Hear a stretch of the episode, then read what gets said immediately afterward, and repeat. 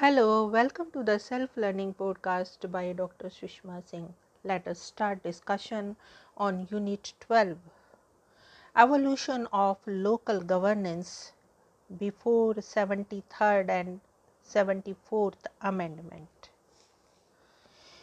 Human institutions evolve over a period of time and in the process getting adapted to the traditions and temper of the people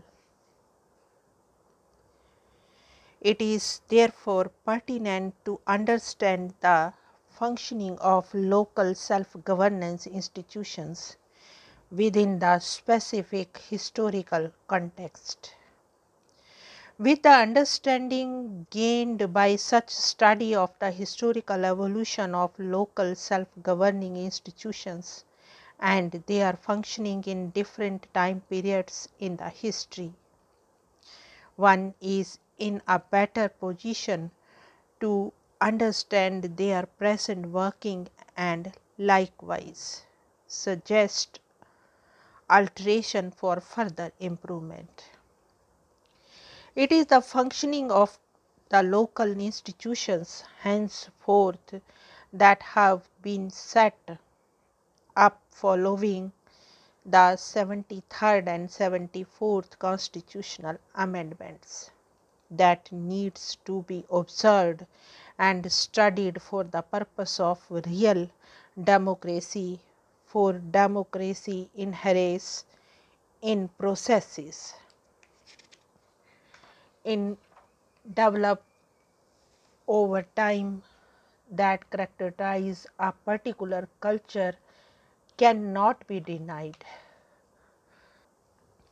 Democratic decentralization holds the promise of affecting real democracy by involving people in policy choices and other vital matters of administration that concern them. At the grassroots, which is where the actual implementation of policies take place and results are achieved, and where the real success or otherwise of schemes and projects can be gauged. In this unit, we will study the evolution of local self governance in India in the pre and post independence periods. Text tells us that neither democracy nor democratic decentralization is an alien in India. There was an interregnum when local autonomy in governance was lost to centralized administration. However, after successive attempts in the post independence period, the desired three tier arrangement for local governance has been put in place. Now, let us discuss historical view. Panchayats as an institution of local self government at the village level has its origin in ancient India. A sort of village council or an association of the residents of the village consisting of the village elders, panchayats or gram sangh performed administrative and judicial functions. Sometimes the gram sanghas or panchayats were from among the villagers who regulated their own lives through these bodies. We find reference to gram sanghas in the Manusmriti, Kautilya's Arthashastra and Mahabharata. The Shanti Parva of Mahabharata refers to a Sabha named Sansad also. This consisted of the common people and was therefore called the Jan Sansad. Valmiki's Ramayana speaks of the Janpada, which was a sort of federation of village republics. Only those persons could become the members who had the general welfare of people in their hearts. Local self governing institutions were disrupted following invasions from the northwest.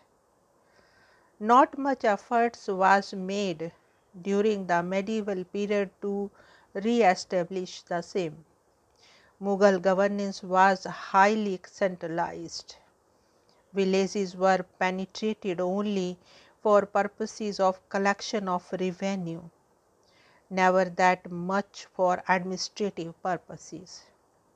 While the emperor had ultimate control, his team of Jagirdars, Zamindars, who formed the aristocracy of the Mughals, interacted with the peasantry but for exploitative purposes.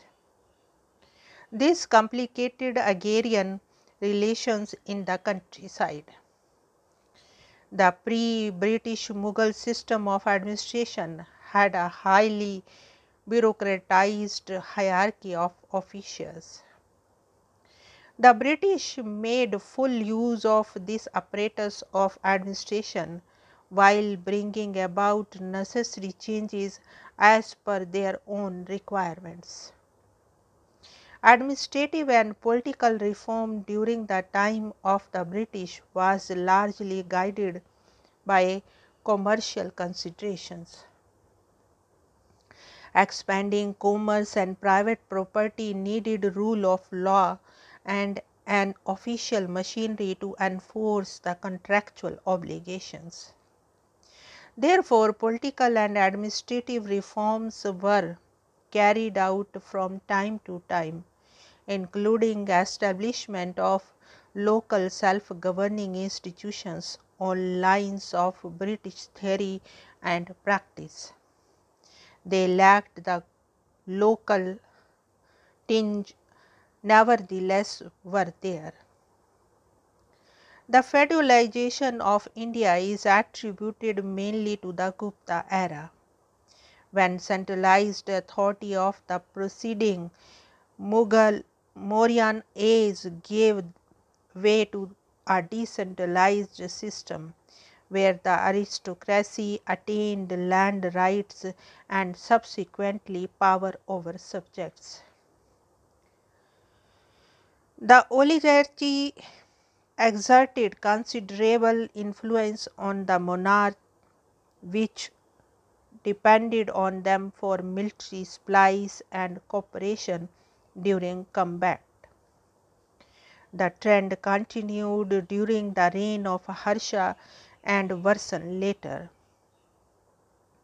At the eve of the 12th century, India had ceased to be a cohesive polity and presented a variegated picture of numerous tribes and ceaseless battles for paramountcy. Paramountcy, however, was attained long after by the British. They consolidated the nation state, however, obviously for personal gain.